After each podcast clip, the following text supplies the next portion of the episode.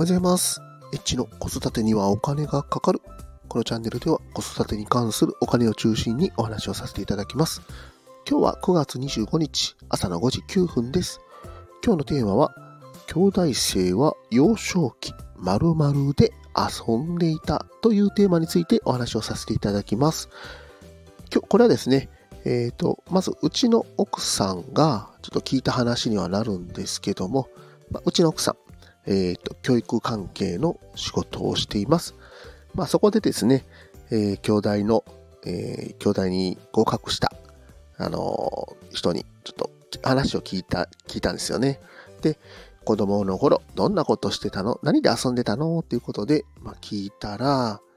レゴブロックで遊んでいたと。まあ、レゴをよくしてましたっていうのを、えー言ってたんですよね。まあですんで、まあ、すいません。サンプルが1個にはなっちゃうんですけども、まあ、幼少期にね、やっぱブロック遊びとか手先を使う遊びっていうのは、まあまあ頭にいいのかなということを、まあ、えっ、と、実感したというお話になります。で、最近あの、大阪にもあるんですけども、レゴスクールってあるのご存知ですかね？レゴスクール。あの、レゴの、なんて言ったらいいですかね、教室みたいなのがあるんですけども、あの、えっ、とね、年少から、えっ、と、通えるみたいなんですけども、年少から、まあ、だいたい小学校の、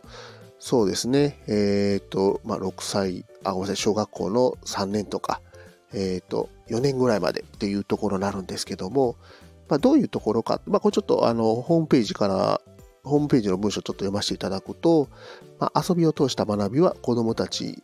自ら学習の機会を発見し、夢中になる場を提供します。遊びに目的を持つことで答えを間違えることの不安や、たった一つの正解を探す必要性を気にすることなく、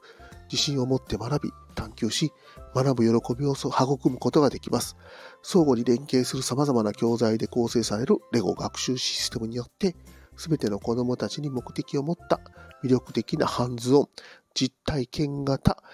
スチーム学習を実現しますっていうようなあのことを書いてます。まあ、ちょっと見てみると、あの、えっ、と、教材とかが結構あって、まあ、その教材っていうのはもちろんレゴなんですけどね、レゴを、まあ、なんかやっていくっていうような、まあ、そういうような、あの、教室が、まあ、今ありますよっていう、まあ、そういう話です。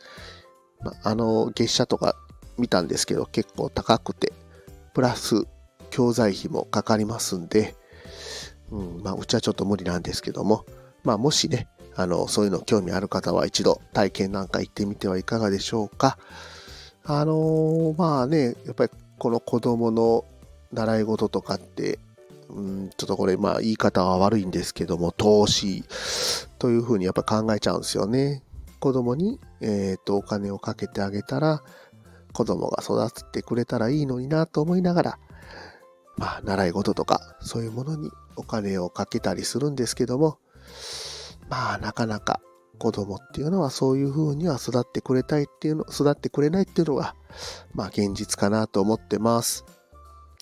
もしね、あの、こういう習い事良かったよとか、こんな習い事してます。すごく効果がありますとかね、まあ、なかなかね、その、言ってる時っていうのは実感できないとは思うんですけども、もしそういうのがあれば、ぜひコメントやレターで教えてください。今日も最後まで聞いていただきましてありがとうございました。また、フォロー、コメント、レターお待ちしております。いちでした。さよなら。